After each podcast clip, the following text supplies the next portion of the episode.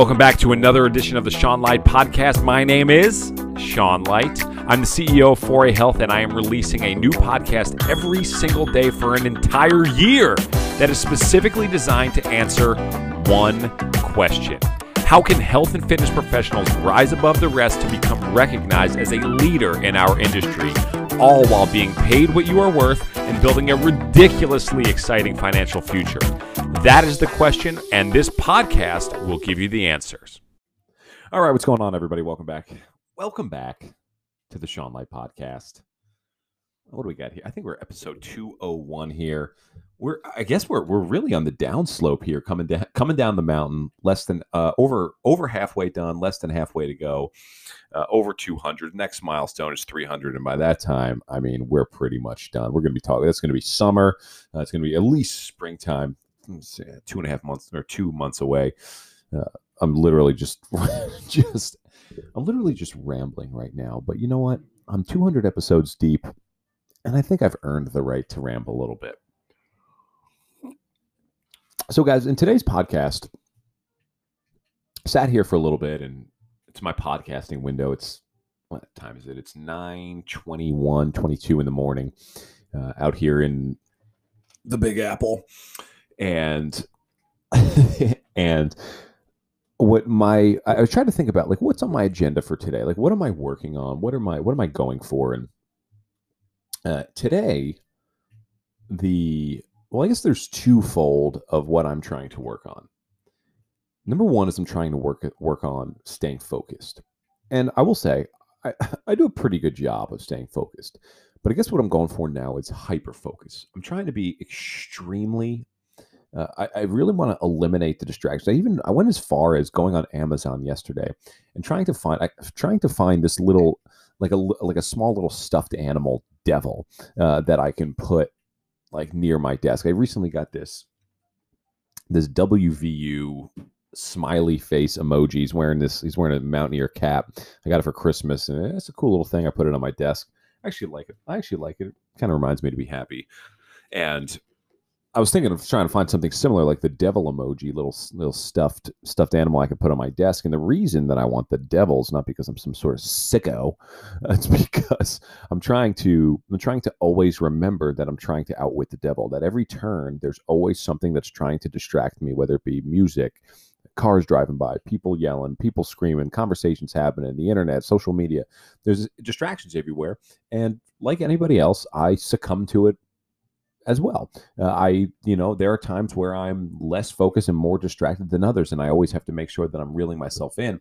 And having that constant reminder, I think, would be really good. So focus is is a big deal for me.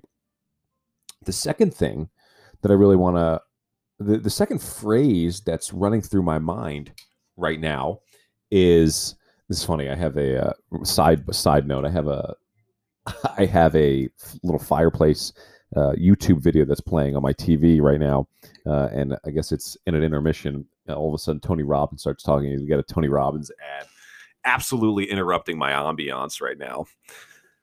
All right, we're back. We're back there. So the second thing that I'm really trying to focus on here today is the understanding that I have to, we all have to dig for gold. I've read a lot of Napoleon Hill books. I've read a lot of what something i have become really interested in is uh, like older, like old school books, like books from like the 1800s, early 1900s, around the Great Depression, uh, and I like to see the commonalities from from then to today's world. And uh, one of the thing, one of the one of the or, just read this book acres of diamonds. Uh, i read obviously think and grow rich. Uh, you know i just ordered a couple books by pt barnum. And one of the stories that keeps popping up i guess at the time i don't really uh, historically speaking i don't know when this was when this was happening. But uh, i guess around the gold rush while people were you know looking trying to pan for gold and dig for gold uh, trying to find like the vein inside of the mountain that uh, you know, that was going to provide them the wealth and the riches for the rest of their life. And you know, there's a lot of stories, and I know in one in particular, one of the first stories in Think and Grow Rich is about a guy who is digging, digging, digging. He spends like all his life savings, all his life. He's committed, committed, committed. He's focusing, focusing, focusing. He's he's all about getting getting to this gold, and he just doesn't get anything. He doesn't get anything. Doesn't. He tries new holes, just never gets there. Finally stops, gives up, sells off his equipment, gives it to some guy at like you know pe- paying you know pennies on the dollar for uh, for his equipment and this guy starts drilling, and evidently he was six inches from gold or something when the guy gave up and quit. And it was, you know, it's this cliche, cliche, cliche story of you know how why you should never give up and why you should never quit and and and I'm I'm all in on that. But for for me, you know, the the thing that really resonates with me right now, especially in our current day and age, uh, is that you got to understand that you got to do the digging. If you want to find the gold, you can't just go to the river. You can't just go to the mountain and, you know, announce that you're there. You know, you got to go out and actually do the digging. And one of the things that really one of the one of the common common areas of trouble that people run into, especially in today's world, is that there's some sort of belief. And I don't even think it's a belief, but there's some sort of delusion. That's not even a delusion. There's a behavior that's happening right now in our society, especially amongst entrepreneurs, amongst people who are trying to make more money, that posting on social media is going to ultimately generate them wealth, that posting on social media is going to make them money.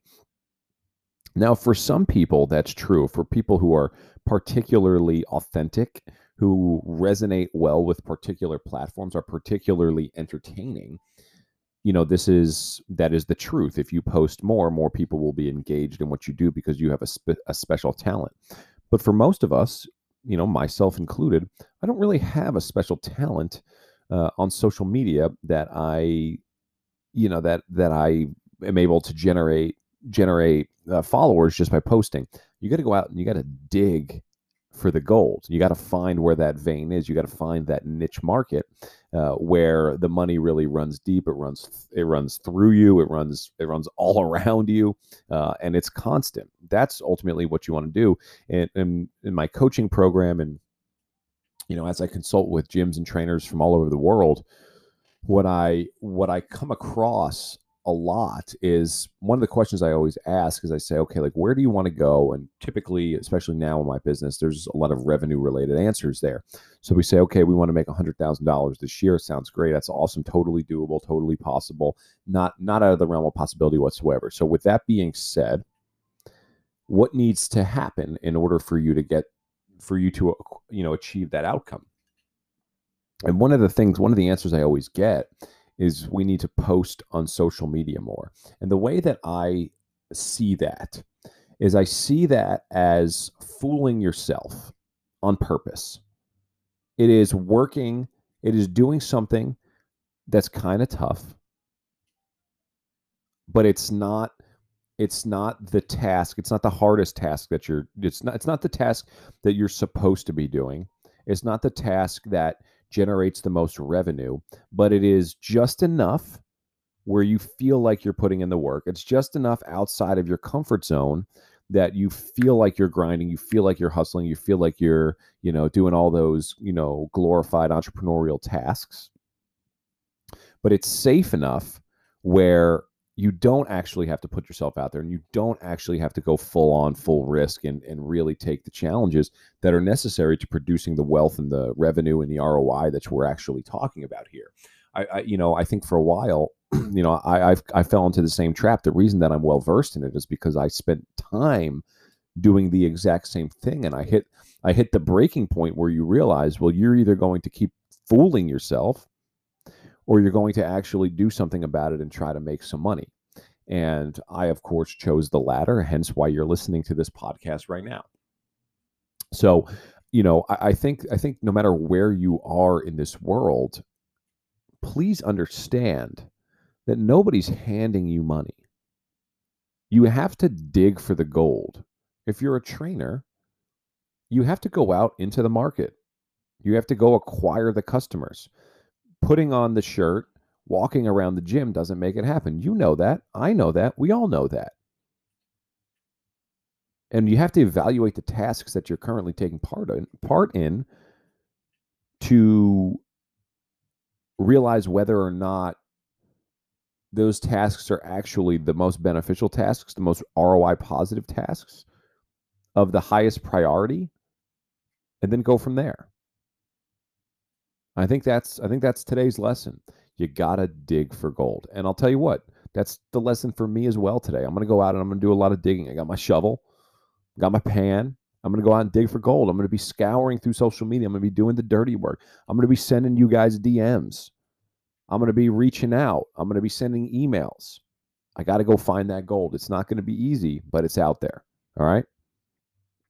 Guys, before you go, uh, you know, I mention this every once in a while. I probably should be more consistent with it, but if you don't mind, uh, go down the bottom of this, of, you know, your podcasting app and, and just drop us a, a rating and a review. It's, it would mean a lot to me. It would be really appreciative. And the, the higher higher we get, the higher rated we are, the more the more beneficial this podcast can become. The more people that can, the more people that will listen, the more people that will hear it, uh, and then in time we'll be able to start bringing on some really powerful guests and people that you can uh, really really benefit a lot from it. it takes you two seconds, uh, and it goes a it goes a really long way for us. So if you wouldn't mind just dropping dropping a uh, review and a comment, uh, or I'm sorry, a rating and a comment, that would be incredibly appreciated.